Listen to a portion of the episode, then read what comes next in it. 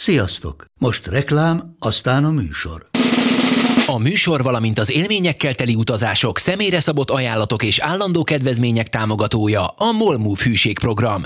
Nyisd meg a Molmove appot a profilodba belépve, add meg a Sport TV promóciós kódot, és tankolj Molevo és Evo Plus üzemanyagjainkból 15 forint per liter kedvezménnyel. Ne feledd, a Sport TV promókóddal most még jobban megéri Molmove tagnak lenni. Vége a reklámnak, jön a műsor. Nekik mindegy, hogy Győr vagy Fradi, Veszprém vagy Szeged, Bajnokok Ligája vagy EHF Kupa. Csúcskézilabda egy helyen, töményen, Ágai Kis András és Borsos Attila előadásában, a kézi vezérlésben, a Sport TV és a 24.hu közös podcastjában. Sziasztok, ez itt a kézi vezérlés világbajnoki külön kiadása, az első rész. Ugyebár megszokhattátok, hogy amikor felnőtt világverseny van, akár női, akár férfi, akkor a, az érdekesebb napokon általában a magyar mérkőzéseket követően beszélgetünk Attilával, és nincs ez másként most sem. Viszont most még egy egyéb téma is befurakodott ide a műsorba, mert hogy Kocsis Máté, a Magyar Kézilabda Szövetség elnöke a tegnapi nap folyamán tett hát minimum két roppant érdekes és váratlan bejelentést. Az egyik úgy szól, hogy nem jelölteti magát újra a Magyar Kézilabda Szövetség elnöki posztjára tavasszal, tehát új elnöke lesz az MKS-nek. A másik pedig talán, ami még váratlanabb, mert ugye ezt azért susorogták már sportági berkekben korábban is, szóval a másik, hogy visszalépünk a 2024-es női Európa-bajnokság társrendezői szerepétől, ami hát roppant szokatlan a magyar sportdiplomácia ö, történetében, hiszen általában pont fordítva szokott lenni, hogy mi beugrunk esetleg, vagy szóval lázasan rendezgetünk mindent, hát most nem, sőt, kvázi kifarolunk valamiből, amit már tulajdonképpen leegyeztettünk az Európai Szövetséggel, meg a svájciakkal, meg az osztrákokkal. Szóval érdekes a sztori, ezt is meg fogjuk majd beszélni. Na de akkor kezdjük a VB-vel, ugye elkezdődött számunkra is ez a svéd-lengyel közös rendezésű Európa-bajnokság, méghozzá végül is egy könnyű győzelemmel, Koreát megvertük, hoztuk a kötelezőt, egy nagyon e, meggyőző első félidő és egy döcögős második után, de végül is izgalommentes volt ez a találkozó, és nem tudom, Attila, egyetértesz-e velem azzal, vagy, vagy, vagy lehet-e az a felütése ennek a e, topiknak, hogy, hogy ennek ellenére sem lehetünk sokkal bizakodóbbak, mint előtte, mert láttuk utána az Izland-Portugália találkozót, ami nagyon magas hőfokú és színvonalú volt, az izlandiak megnyerték, és még mindig egy picit az az ember érzése, hogy ez a két csapat azért mintha előttünk járna. Én azt hiszem, hogy, hogy az a legjobb, ha lépésről lépésre megyünk. Tehát kimentünk úgy, hogy, hogy azért a szakértők is, meg, meg a nem szakértők is egy kicsit féltek ettől a Korea mérkőzéstől, hogy nehogy szögbe lépjünk itt egyből az elején. Ugye azért ott rém lett a hollandok elleni nyitány veresség az elbén, és azért ezt a feladatot megfelelően végrehajtottuk, hajtottuk, tehát ez egy sima győzelem volt. Most azon persze lehet lamentálni, meg elemezgetni, hogy az első és a második fél között mekkora különbség volt a magyar csapat játékát illetően, ami, ami nyilván a, a szakvezetőnek, meg a, a játékosoknak érdekes lehet, hogy, hogy ott mik voltak pontosan az elemei annak, a, ami miatt sokkal gyengébbre sikerült a második félidő, de, de azért alapvetően a cél az volt, hogy, hogy megnyerjük az első meccset, és úgy tudjunk a, a másik kettőre ráfutni, hogy, hogy nem azon kell izgulnunk, hogy kiesünk, hanem most már e, még egyenesebben a célkeresztünkben van a, a továbbjutás. Úgyhogy e, én amondó vagyok, hogy, hogy nem lehet a meccseket nagyon összehasonlítani. E, ugye ez közhely, de azért abszolút így van, hogy minden meccs más, és az a ö, csapat, amelyik kedden jól játszik, az, az játszhat szerdán rosszul, meg fordítva is. Ö, az, az egyértelmű, hogy az a, az az izlandi-portugál meccs, különösen az első fél időben, az valami egészen csúcskézilabda volt. Tehát ha így fognak játszani ellenünk ezek a csapatok, akkor igencsak fel kell kötnünk a gatyát, hogy, hogy pariba tudjunk velük lenni, de a, szerintem, a, ha jól kielemzik ezeket a meccs, ezt a meccset például a, a csemájék, akkor azért, azért meg lehet találni azt, hogy például a, az izlandiak ellen a védekezésben mi az a terület, ahol, ahol, ahol nagyon jónak kell lennünk. És ha az sikerül megvalósítanunk, akkor, akkor már közelebb kellünk ahhoz, hogy, hogy zavarba tudjuk őket hozni. Jó, én sem azt gondoltam, hogy most akkor ebből nekünk rögtön izé le kell vonni itt a következtetést. Csak azért nyilván láttuk azt a mérkőzést, és, és azért ez érzéseket generál az emberben. Térjünk is vissza a magyar Koreára, mert e, teljesen jogos és igaz, hogy, hogy ez volt a cél, hogy, hogy megnyerjük, e, megnyertük, simán nyertük meg. E, nézzük akkor a, kezdjük a, tényleg a pozitívumokkal, kezdjük az első félidővel, meg kezdjük az egésszel, mármint az egész első félidővel, azt tulajdonképpen úgy, hogy mondhatjuk, hogy ez tök rendben volt, nem? Igen, azt tudtuk játszani, amit akartunk, tehát a beálló körül kialakítottuk a jó helyzeteket, beadtuk a, a, a Vánhidinak a labdát, szépen bedobálta, aztán amikor ö, jött a Rost, ami ki ő is, tehát az, az ami, amit mi szeretünk csinálni, hogy, hogy a, rögzítjük a, a játékszituációt a beálló körül, és megjátszuk utána, ez abszolút működött, és, és hozzáteszem, hogy különösen a második félidőnek a tükrében, elég érthetetlen volt a, a koreaiak portugál szövetség kapitányának az a taktikája az első félidőben, hogy azért nem, nem azt a szokásos, nagyon magasan kijövő agresszív koreai védekezést láttuk tőlük, hanem egy, egy zártabbat, ahol viszont tényleg, mint a Miki Egerek ugráltak csak a, a Bánhidi Bence körül, tehát semmi esélyük nem volt megfogni a, a beálló játékunkat, beálló játékosunkat, úgyhogy eleve halára ítélt volt szerintem ez a védekezés a, a koreaiak részéről. Amit még viszont hozzá kell tenni, és ami nagyon jó volt, hogy viszont a mi védekezésünk az nagyon fegyelmezetten lekövette azt, amire készültünk, hogy nem hagytuk el a hatos vonalat, nagy embereink szorosan egymás mellett álltak, és nem hagyták bebujkálni a, a koreaiakat, nem hagyták a beállót pozíciót venni, és ö, ö, rengeteg labdát szereztünk, tehát na, szinte megbénítottuk a játékukat, ö, ami, ami tényleg ö, azt hiszem, hogy az első félidőben parádésan működött, úgyhogy, úgyhogy ebben elégedettek lehetünk. Most aztán az, az nyilvánvaló, hogy, hogy ez a koreai csapat azért ez egy nagyon ezen a szinten egy nagyon gyenge csapat. Tehát én, én ezt tudja a meccs közben, hogy rágondoltam, amikor én játszottam a koreaiak ellen a 90-es években, hogy az, az hogy hova, hova tűntek a koreaiak. Tehát olyan, olyan magas szinten játszottak akkor, amihez képest ez, ez ilyen, ilyen szívacskézilabda. Tehát, de hát ez legyen az ő bajuk, de minden esetre nincsenek olyan kvalitású játékosaik, mint régen, a csapatjátékuk sokkal gyengébb, iszonyú mennyiségű hibával játszanak, tehát ki nem kényszerítettel is, szaladnak, kidobálják egymás mögé a labdákat, tényleg mint egy ilyen ifi csapat. Úgyhogy ez, ezt azért hozzá kell tenni, de ez, ez független ettől. A, a, a mieink az első félidőben csinálták azt, amit kellett, jól, eredményesen, úgyhogy ott megnyertük a meccset gyakorlatilag 30 perc alatt. Igen.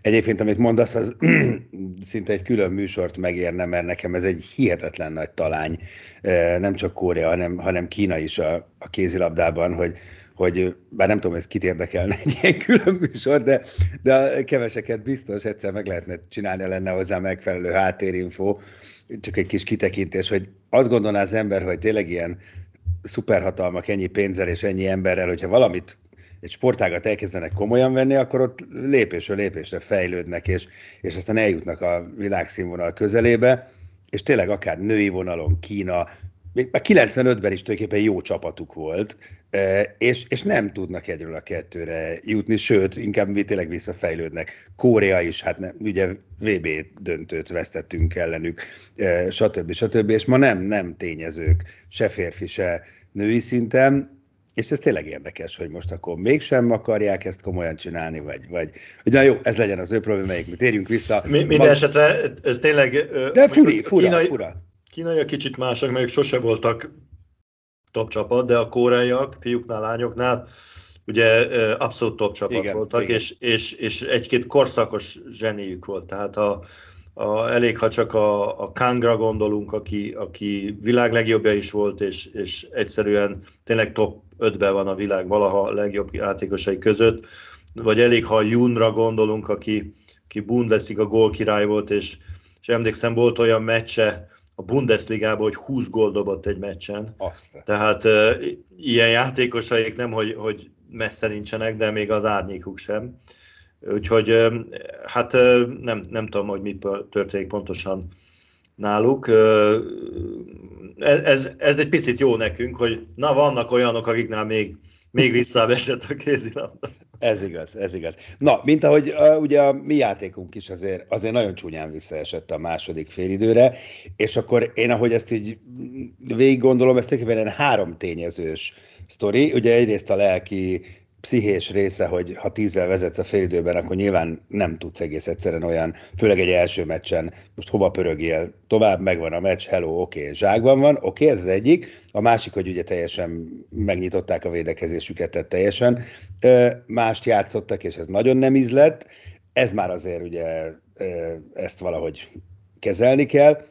És akkor a harmadik, hogy, hogy azért belecserélt Csema teljes mértékben, tehát jött az úgynevezett második sorunk, amelyről azért szemmel látható volt, hogy, hogy, hogy elég nagy távolságban van az elsőtől, és megint egy komoly csapat ellen, komoly mérkőzésen, ennek azért már lehet jelentősége. Ha igazságosak akarunk lenni, akkor azért meg kell mondjam, hogy az első fél időben is már cserélt a Csema, tehát jött a, a Rosta, jött a, a Bodoricsi, sőt a, a, az Irid Zorán már legelején jött, ugye, mert az Ancsinak ki kellett szállnia, jött a Hanuszegon, és az első fél időben nem esett vissza a játékunk, sőt, a Hanusz szerintem jobban játszott, mint a, a Likai Máté, aki azért az ele, első fél időben is elszort egy jó pár labdát, meg nem jöttek be a lövései. Úgyhogy én nem éreztem ennyire élesnek a különbséget. Az más kérdés, hogy a második félidőre ott, ott szerintem a kezdő csapatunk sem játszott már olyan nagyon jól, hiszen már a, az első negyed órában gyakorlatilag visszajöttek a koreaiak a meccsbe, és egy, már úgy ért be a meccsbe, hogy, hogy megszakították azt a tendenciát, hogy 10-12, 3-4-5 góllal kikapjanak, hanem inkább mondjuk így 7 és 10 között mozgott az eredmény, egy abszolút kiegyenlített félidővel. Szóval nem vagyok biztos benne, hogy itt, itt a, a cserejátékosok miatt volt ez, inkább azt mondom, hogy, hogy összességében így, így megzuhant a, a koncentrációnk, amit jó jelez ugye a helyzetek kihagyása. Tehát az első félidőben egy, írd mond, egy labdát védett a, a koreai kapus, a másodikban meg tízet, vagy tizenegyet ő lett a meccs embere a Igen. második félidei teljesítmény, ahol, ahol marha jól védett, de hát ilyenkor azért óhatatlan felmerül az, hogy jól védett persze, de, de hát azért beledobáltuk a labdákat jó párszor. Tehát én inkább azt éreztem, hogy, hogy az, a, az a feszültség, ami volt az elején bennünk, hogy fú, gyerünk, nehogy megégjünk a koreaiak ellen, és iszonyú koncentráltak leszünk, és, és gondolunk rá, hogy mit mondott az edző, és végrehajtjuk, és oda tesszük, és nem ö, szórakozunk. Ö, az plusz tíznél eltűnt. És vissza mentünk arra a szintre, amikor a magyarok normál szinten játszanak, a, a, a plusz ö, koncentrációs ö, vagy motivációs szint nélkül. És, és ebből a szempontból tényleg ez, ez az, ami, ami figyelmeztető, és ezt kell a fiúknak szerintem megérteni, hogy, hogy, hogy ezt a meccset leszámítva a többin egyszerűen nem engedhetjük meg magunknak azt, hogy, hogy ne a 110%-ot próbáljuk kihozni magunkból. Tehát ez nem, nem létezik az a csapat, most ezt túlzással, egy kis túlzással, akiket úgy, úgy lazán megverünk.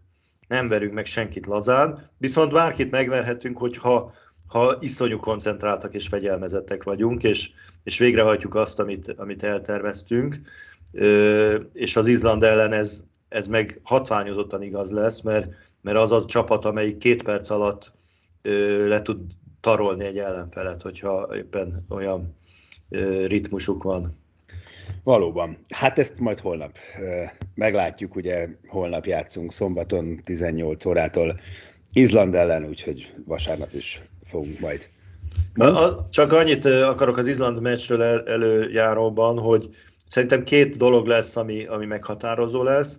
Egyrészt, hogy, hogy hogy tudunk visszarendeződni a, a gólok meg a nem gólok után is, hogy, hogy mennyire leszünk tömörek középen, hogy, hogy hozza fel a labdát a Magnusson meg a, a Palmarsson, ott ne tudjanak perc alatt kialakítani helyzeteket, illetve hogy a szélsőkkel egyszerre vissza kell jönni elő, előindítással. A másik pedig, hogy, hogy a felállt védelmünk, nél a középső területen a Krisztársonnak az egy az egyezését hogy tudjuk kontrollálni. Mert a tegnapi portugál meccsen azért jól látszott, hogy abban a periódusban, a második félidőben főleg, amikor a portugál védelem nagyon jó volt a, a hatalmas erős embereikkel középen, akkor azért bajba voltak, és, és nem nagyon tudtak könnyen helyzetet csinálni. Viszont, hogyha ő ott megnyeri az egy az egyeit, és leosztja a Magnussonnak, vagy a, a beállónak, vagy a szélekre, vagy a Pálmárszonnak több helye van, akkor, akkor nagyon nagy baj lesz. A támadó játékunkban meg, meg szerintem azért, azért át tudjuk ezt a védelmet játszani, mert erőszakosak, kemények, de nem olyan nagyon nagy darabok, tehát meg lehet őket messzebbről lőni. Kérdés, hogy a kapus teljesítmény milyen lesz náluk. Ugye a, a tegnap a Gustafsson védett egy igazi klasszis kapus felállással, tehát az elején fogott, amikor kellett, meg a végén is, közte nem nagyon, de az pont elég volt az a két labda, vagy három, amit a végén megfogott, hogy, hogy bebiztosítsák a győzelmüket. És akkor nyilván ott van még a Halmgrinson, aki tegnap csak egy 5-10 percet kapott. Igen, aki csak úgy zárójelben ugye a tavalyi EB All-Star kapusa lett, és a Nanban is azért elég szép dolog. Igen, hát ő, ő, ő, nagyon jó. Ami, ami érdekesebb volt a kapus szinten szerintem az a portugáloknál, hogy a második kapusuk, ez a Ferreira nevezető, akit én ismerek, mert, mert ö, rendbe véd Franciaországba, de egyébként teljesen ismeretlen nemzetközi mezőnyben. Ő milyen jól szállt be a meccsbe, és milyen jól védett. Igen, igen.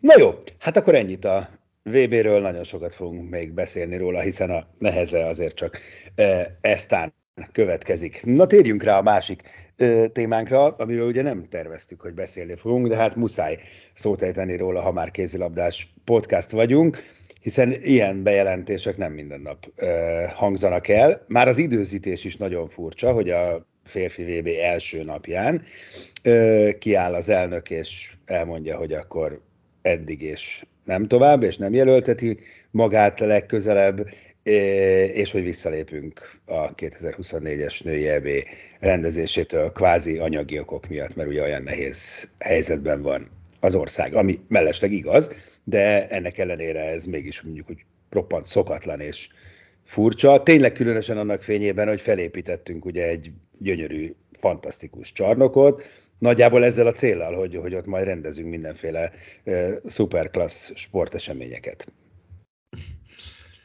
Hát őszintén szólva én, én inkább egyetértek ebben a döntéssel, mint nem. Ja, bocsánat, én csak azt mondom, hogy szokatlan. Tehát egy, Szó, hát szokatlan, igen, igen mert, furcsa. mert nem, ezt, nem ezt szoktuk meg, de, igen. de azért talán, mert nem azt szoktuk meg, hogy, hogy, hogy szembenézzünk a problémákkal, és racionális döntéseket hozunk ilyen területeken. Én nekem inkább ez jön ki belőle, hogy, hogy, hogy megnézték, hogy ez mennyibe kerül, én nekem ugye van személyes tapasztalatom, mert a, a voltam szervező bizottsági vezetője világversenynek Magyarországon, tehát tudom, hogy ez egy ilyen versenynek a megrendezése az, az micsoda iszonyú pénzbe kerül, és akárhogy is számoljuk, azért a szervezőnek közvetlenül iszonyú investációt jelent még ha nem is kell sportcsarnokot építenie. Tehát ez egy veszteséges dolog olyan értelemben az első szinten, aki rendezi. Aztán az országos szinten nyilván mást is be lehet számolni, ami pozitívum, és akkor azért, amikor kiszámolják, hogy ez 10 millió, 100 millió, 200 millió, 500 millió, akkor egy, egy igen komoly cek jön ki. Na és, de, okay, most bocsánat, oké, okay. Na de hát ez eddig nem volt szempont. Tehát azért az hát elmúlt hát igen, években, az elmúlt, és hagy, bár, bocsánat, csak még kiegészíteném, és akkor arra kérlek, hogy reagálj. Tehát az elmúlt években azért számtalan sporták, számtalan világversenyt rendeztük, és nem tudom, hogy hány volt belőle e, nyereséges, valószínűleg egy sem, tehát ezek, ezek mind bukós versenyek voltak, viszont azt mondtuk, hogy maga az országimás, meg az eredményesség, stb. stb. az nekünk megér ennyit. Meg by the way rendezünk egy atlétikai e, VB-t, ami nem a sokszorosa ennek az egész kézilabdának. Nem arról van szó egy picit, hogy, hogy, hogy emellé tették és felmérték azt, hogy ráadásul van egy olyan női csapatunk, amelyiktől nem várható el e, igazság szerint semmilyen extra teljesítmény, és a tavalyi férfi EB bukója után azt már nem nagyon nyelné be a közvélemény, hogy megint rendezünk valamit, megint magyarázkodunk a végén, és még bele is került egy csomó pénzbe. Biztos van ilyen meggondolás is mögötte de én, én azért azt el tudom hinni, hogy, hogy az elnök, aki a kézilabdáért felel, megnézte a számokat, beszélt a, a kormányzati vezetőkkel, és azt mondták, hogy ennyi pénze van a kézilabdának, arra költitek, amire akarjátok. És akkor azt mondta, amit mondott egyébként, tehát most ö, abból indulok ki, amit mondott, hogy, hogy ezt a pénzt inkább arra költik, hogy, hogy ne menjenek tönkre a klubok, ha ez így van, akkor ez szerintem egy nagyon jó döntés, mert, mert persze mindenki szereti, ha itthon vannak versenyek, de szóval tényleg ez most ez most nem annyira hiányzik szerintem de, a magyar fe, sportnak. De, de, abszolút mértékben egyetértek veled. Még egyszer mondom, csak, csak valahogy nem illett bele a, ne, hát ne, a, nem, a ezt képbe. Szoktuk, nem, nem, ezt, szoktuk nem meg. ezt szoktuk meg. És még egy vonzata van ennek az egész sztorinak, hogy azért nem gondolod, hogy sokkal szerencsésebb lett volna hivatalosan előbb az EHF-et tájékoztatni, előbb a svájciakkal és az osztrákokkal megbeszélni, és aztán bejelenteni, mint ez pont fordítva történt. Szépen megleptük azért, vagy legalábbis látszólag persze, lehet, hogy aztán ők már tökre képbe vannak, és ez most a duma része, ezt nem tudjuk, de, de az első hírek arról szólnak, hogy itt azért komoly meghökkenést váltottunk ki ezzel. Mert itt azért tegyük hozzá, hogy nem arról van szó, hogy nem rendezünk meg valamit úgy, hanem hogy már rendezők voltunk, sőt, főrendezők, tehát mi lettünk volna a fő helyszín, ahogy az szokott lenni, és az egészből kihátrálunk. Azért az nem ugyanaz, mint valamit nem megrendezni. Igen, persze. Nem, nem tudjuk, hogy a színfalak mögött milyen információk voltak, de az biztos, hogy az EHF még mindig azt közölte, hogy a tegnap, hogy ők nem tudnak semmiről, amíg nem kapnak hivatalos értesítést, addig a magyarok a rendezők. Én azt az egyet remélem nagyon, hogy nem fognak megbüntetni minket.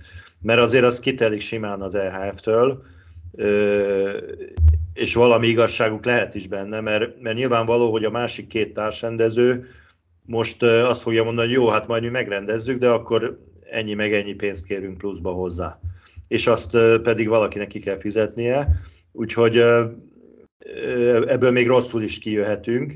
Meglátjuk, hogy, hogy az EHF-nél milyen erősek a, az érdekérvényesítési képességünk. Én emlékszem, hogy, mert ugye tagja voltam a 2014-es rendezésnek, ott ugye a hollandok előtte lemondták a, a rendezést, és őket igencsak megbüntették pénzre is, és kizárták őket az elvéről. Tehát nyilván talán nem kapunk ilyen szankciót, de, de azért simán benne van, hogy, hogy ez, ez sokban fog még fájni. Hát arról nem beszélve, hogy itt a női Final Four, ahol ugye partnerek vagyunk az EHF-fel, nehogy azt mondják, hogy na jó, hát akkor ott meg körülnézünk a románoknál, akik tudjuk, hogy iszonyatosan akarják. Csak Tehát nincs azért... sportsarnokuk hozzá, azt ne Jó, hát akkor majd építenek egyet. Jó, rendben, értem, de nem Igen. ilyen egyszerű. Csak na mindegy, tehát igazad van, tehát ne haragítsuk magunkra nagyon a... Ne, én nem hiszem, hogy itt, itt harag lesz, mert, mert annál szerintem jobb a kapcsolata az EHF-fel, meg tényleg sok mindent rendeztünk jól az elmúlt Ez így van. években de óriási nyomást fog kapni az osztrákok és a svájciak részéről az EHF, abban biztos vagyok. Mert, mert most gondold bele, hogy ha ez, ez fordítva történne, hogy itt most bekopogtatna az EFF, és azt mondaná, hogy hát bocs, az osztrákok visszaléptek, akkor még rendezetek egy csoportot, meg még mit tudom én hány meccset, és vegyetek magukra, magatokra meg ezt, meg azt a költséget, akkor azt mondanánk, hogy persze, ennyibe kerül, fizessétek ki. Így van. Jó, hát ennek még biztos lesz folytatása, és mi is beszélünk majd még róla. Mint ahogy mostantól kezdve gondolom, hogy tavaszig arról is sokat fogunk beszélni, hogy vajon ki lesz Kocsis Máté utódja a Magyar Kézilabda Szövetség elnöki székében, mert, mert ez innentől kezdve egyirányú utca, Kocsis Máté egyértelműen kijelentette, hogy ő nem fogja jelöltetni magát. Hát igen, igen ez, ez nem meglepő abból a szempontból, hogy, hogy ezt többször hallottuk már, meg, meg eleve, mikor ő, ő jelöltette magát annak idején, akkor, akkor is éreztette, hogy ez egy ilyen átmenetibb elnökség lesz, bizonyos feladatokat el kell végeznie, tehát nem, nem úgy képzeli, hogy örökös elnöke lesz a, a szövetségnek. És a, elolvastam direkt azt, amit mondott, a, a, mondjuk így a egyenleget vont a, a munkásságáról, amiben nyilván a, a sportágnak a finanszírozása, meg a, a infrastruktúrális fejlesztések azok egyértelműen ö, visszakövethetők és megvannak. És amikor arról kérdezték, hogy viszont az eredmények azok nem annyira, akkor azt mondta, hogy hát ez, ez nem az ő asztala volt igazából, hanem ő ezt az alelnökökre bízta. Tehát a valós kérdés számomra az, hogy, hogy akkor ami nem sikerült, a válogatottaknak a, a magas szintű eredmény elérése, vagy menedzserése, ami, amire az alelnökök voltak a felelősök, akkor ott lesz-e változás. Tehát azért ő magára vállalta a felelősséget mindenért, de azért szépen átdobta azt a felelősséget, ami a, a sportszakmai felelősség, a, a szakági alelnökökre. Tehát valójában inkább az érdekel engem, hogy, hogy most lesz egy új elnök, az nem tudjuk, hogy milyen körökből érkezik, gazdasági, politikai vagy sport körökből, de hogy akik a szakmát viszik a női és a férfi szakágnál, ott, ott lesz-e változás, vagy valami új irány, hogy, hogy az, ami eddig eredménytelen volt, az, az eredményes legyen, vagy, vagy bízunk abba, hogy majd csak egyszer jobb lesz, és akkor ezek a, a vezetők ö, ö, kihozzák belőle azt, ami eddig nem sikerült. Igen, hát ez is Tehát, lehet. Mert most már mert azt mondta az elnök, hogy most már megvan a probléma térkép, úgyhogy most már szépen meg lehet oldani a gondokat. Hát jó, igen, csak ahhoz megoldó emberek, meg megoldó képlet is kell, tehát azért ez nem olyan, a térkép az önmagában kevés, hogy az ember látja a problémát. Igen, én is azt mondom, hogy, hogy, hogy ez, a, ez a nagy kérdés, mert szóval sok minden lehet itt politikai szimpátia, meg antipátia, stb. stb. Egy biztos, hogy, hogy Kocsis Máté, meg ez az egész időszak, ez egy, ez egy nagyon komoly stabilitást hozott anyagilag a, a, a magyar kézilabdába. Tehát ilyen tekintetben egy teljes nyugalmi időszak volt a, az elmúlt hét év, mert ugye hét évről, nyolc, most már lassan nyolc évről beszélünk. Elképesztő paradoxon egyébként, hogy szinte, ha a felnőtt válogatottak eredményességét, illetve eredménytelenségét nézzük, akkor ez minden idők legsikertelenebb sorozata. Tehát miközben, miközben tényleg egy óriási stabilizálás zajlott a háttérben, de hát valószínűleg, mint a problémák sokkal mélyebben gyökereznek, és, és szerintem elég későn ismerték föl, és tárták a nyilvánosság elé, nem volt idő arra, hogy, hogy, hogy ezt, ezt rendbe tegyék. Tehát tudod, tudod, mi jut erről nekem eszembe? Hol, szerintem tudod, hol hibázott óriásit ez az egész vonal, hogy amikor, amikor, amikor átvették a hatalmat, úgymond, akkor mint amikor egy, mint amikor egy új menedzsment érkezik ugye egy, egy komoly mondjuk céghez, akkor, akkor egy, ugye egy teljes átvilágítás zajlik, nem csak anyagilag, hanem szakmailag is. Itt ugye anyagilag megtörtént, és meg szervezetileg, és azt orvosolták. Szakmailag viszont ezek szerint nem, és abban a tévhitben voltak, voltunk éveken keresztül, hogy itt majd minden rendben van, jön a Pálinger Kati meg a nagy Laci, két nagyon hozzáértő ember, és akkor ők majd szépen rendbe teszik az egészet. De hát nem volt minden rendben, és, és azt hiszem, hogy ennek a levét ittuk meg ennek az évtizedben. Hát az, az eredmények nyilván ezt mutatják. Na most én igazából mindig is azt hiányoltam a, a Magyar Kézilabda Szövetségnél, illetve nem, nem csak a kézilabdánál, mert ez, ez általános menet nálunk, hogy amikor egy, egy ilyen elnök választás van, az, az a, mondjuk így a, a kézilabda vezető országáiból úgy zajlik, hogy, hogy akkor van egy, egy elnök jelölt, akkor annak van egy csapata, egy listája, hogy úgy mondjam, aki azt mondja, hogy mi ezt, meg ezt, meg ezt fogjuk csinálni. Akkor van egy, egy másik jelölt, aki azt mondja, hogy én leszek az elnök, ez a csapatom, tehát más emberekkel, más, lehet, hogy kettő között van egy-két személy, aki átfedés, de egy más, tehát egy, egy markánsabban elkülönülő koncepcióval, hogy, hogy szervezetileg, pénzügyileg, szakmailag mit fog csinálni, és akkor, akkor ez a kettő, minimum kettő összecsap, és akkor megszavazzák a, azok, akik a, a jogosultak erre a küldőgyűlésen, hogy akkor melyik tetszik jobban. Most ehhez képest nálunk ez ugye úgy zajlik, hogy általában csak egyetlen egy jelölt van, te vagy az elnök, jó, és akkor te összeraksz egy csapatot, azt is megszavazzuk. Tulajdonképpen semmilyen ráhatása nincs a, a közgyűlésnek arra, hogy most akkor kik fogják irányítani a, a kézilabdát az elnökön kívül. Tehát, Na jó, de rendben van, igazad van, de ne legyünk azért álnaivak. Tehát olyan szinten átpolitizált nálunk az egész sportélet, hogy nyilván ez egy, ez egy félig meddig politikai döntés is szokott lenni, vagy lesz, vagy volt, tehát azzal pedig nem nagyon szokott egyetlen sportági szövetség sem szembe menni, mert az egyenes arányban van a finanszírozás mértékére. Igen, de ennek nem kéne feltétlenül így lenni, tehát ez, ez hát, nem, na, na, na, várjál, de nem kell leképeződnie a politikának, tehát hogy, hogy nem úgy kéne lennie, hogy van egy jobboldali elnökjelölt, meg egy baloldali elnökjelölt, hanem lehet két jobboldal is adott esetben. Hát lehet, a, Akik alternatívákat egyébként az utóbbi két elnökről nem lehet mondani, hogy különböző politikai körbe jöttek volna. De én ezt nem így félértettem, én nem jobb és baloldalról beszélek, én, én úgy értettem, hogy van egy, egy a, a kormányzati sportpolitikát támogatottságát élvező elnök jelölt, meg esetleg, tehát abból ők nem fognak maguknak, maguknak konkurenciát, tehát valakire akkor esik a választás, és akkor, ha te vagy a közgyűlés, akkor felvállalod-e azt a döntést, hogy nem, nekem ő nem szimpatikus, legyen a Kovács Jóska, aki jobban ért a kézilabdához, de egy fillért sem tud szerezni, és onnantól kezdve elzárodnak a csapok. Tehát én azt gondolom, az emberek így működnek, hogy jó, nem megyünk szembe a, a, az áradattal, mert az semmi jóra nem vezethet. Hát ez különösen igaz a, a Magyar Kézilabda ö, Szövetség közgyűlésére, tehát ott, ott az ellenszavazat, mint ilyen, nem nagyon létezik, tehát egy ilyen, hogy is mondjam, csak ilyen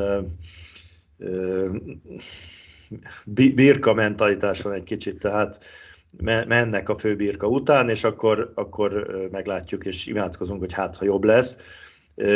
És egyébként itt nem mondom, hogy mindent meg kell változtatni, csak, csak jó lenne tényleg, ha lenne alternatíva, hogy, hogy az egyik azt mondja, hogy, hogy én ebbe ezt meg ezt az embert hozom, ebben a tekintetben másképp fogjuk csinálni, akkor van egy másik jelölt, aki, aki szintén valami letesz az asztalra programszerűen, és akkor ebből Hát ez reálisan lehet várjál, nem, nem lesz ilyen, ezt csak mondom, hogy ez, ezt akartam mondani, hogy visszapör... választásnál ennek lenne értelme. Hát visszapörgettem most... itt az elmúlt 20 év vagy 30 Soha nem volt ilyen. Nem is volt, hát nem, nem volt ellen. Hát ellen azt mondom, volt hát ezt mondom. Igen, volt egy elnök, az igen. azt mondta, hogy ez van az elnökségemben, tegyétek föl a zöld táblát, és akkor föltették. Igen. Egyébként ez egyáltalán nem magától értetődő, mert most emlékszem most, hogy az automotorsportban mondjuk Szújó Zolit ugye választották, de mint öt szavazattal győzte le, vagy nyolccal az ellenjelöltjét, tehát ott például nagyon komoly verseny volt, míg az Automotorsport Szövetség az egy elég komoly szövetség, tehát, azért, tehát meg, meg, meg, meg a más, máshol is azért ennek van divatja, amit mondasz, tehát ez egyáltalán nem a valóságtól elrugaszkodott, kézilabdában tényleg nem, nem szokás. Tehát, hogy ez... Úgyhogy most, most ugye az Zuhany híradó szerint azért vannak esetleg jelöltek, vagy önjelöltek, és nyilvánvaló, hogy, hogy ez úgy fog kinézni, hogy, hogy az a vonal, aki jelenleg van, az fog egy, egy új elnök jelöltet állítani, és akkor avval szemben remélhetőleg lesz egy másik jelölt is, most mindegy, hogy kiről beszélünk, és, és valamennyire azért, azért ütköznek majd a, tervek. Jó, szerintem egyébként nyugodtan elmondhatjuk, hiszen a mi műsorunkban hangzott el, hogy azért Mocsai Lajos nem zárkózna el attól, hogy, hogy visszaszálljon a kézilabdába. Konkrétan nem jelentette ki, hogy, hogy elnök lenne, de, de tulajdonképpen aki tud a sorok között olvasni, az, az, az ezt ki, kihámozhatta a mondandójából, hogy mondjuk, hogy nem, nem zárja ki ennek a lehetőségét, és, és I. és Feri nevét lehet még hallani, ugye, aki Tatabányán vezeti most a klubot. Én egyelőre ezt a két nevet hallottam, plegyka szinten természetesen. Igen, őket én is hallottam, de aztán ö, szerintem itt, itt azért az elnöknek, a jelenlegi elnöknek lesz mondani valója, hogy őt, őt kit látna szívesen, és az, az azért alatba fog nyomni, hogy úgy mondjam. Gondolod? Na, hát ezt, ezt kíváncsi a várjuk. Jó, hát, hát valóban. Ez, igen. ez így szokott Ez a szokás jog. De hát azért, mert ugye ő valamit fölépített, és azt nem szeretné, hogy, hogy, hogy lebontsák. Tehát nyilván a, kontinuitást preferálja minden volt elnök. Aztán, hogy ő mennyire folyik ebbe bele, meg mennyire érdekli, azt nem tudom, de logikusan ez így szokott lenni. Tehát de. most, most a, elég, ha a francia futball szövetségre gondolsz, ahol ugye óriási botrány van a, a Noel Lögrenek a, a Zidánt gyalázó, nem, nem olvastál róla? Hát hogy, mit De igen. Na. Ki is rúgták ezzel. Tehát ő, ő például megmondta, hogy a már kellett szeretné az utódjának, ha? de hát nem feltétlen gondolja így mindenki. Tehát, hát azt megértem. Jó, mondjuk ez egy nagyon fura a figura, csak a képét láttam meg a nyilatkozatot, hát valahogy nem így képzelem el a francia labdarúgó szövetség elnökét, mondjuk így, de most már csak ugye volt elnök, mert, mert ott egy ilyen nagyon rosszul sikerült nyilatkozat elég ahhoz, hogy valakit izé lapátra tegyenek rögtön. Na jó, e, e, ne evezzünk más vizekre, más sportág vizeire különösen, nem, ez volt a kézivezérlés világbajnoki és kézilabda elnöki külön kiadása. Most jövünk akkor ö, holnap után legközelebb, meg lesz extra is, tó, fűzi tóvízi Petrával, egész pontosan, majd erről is kérdezzük, hogy akkor most füzi tóvízi, vagy füzi tóvízi, ezt majd elmondja ő maga, tehát találkozunk a hétvégén is, meg persze jövünk a mindenféle kupameccsekkel a tévéképernyőjén, úgyhogy nézzetek, hallgassatok minket minden fórumon. Sziasztok! A műsor a Béton partnere.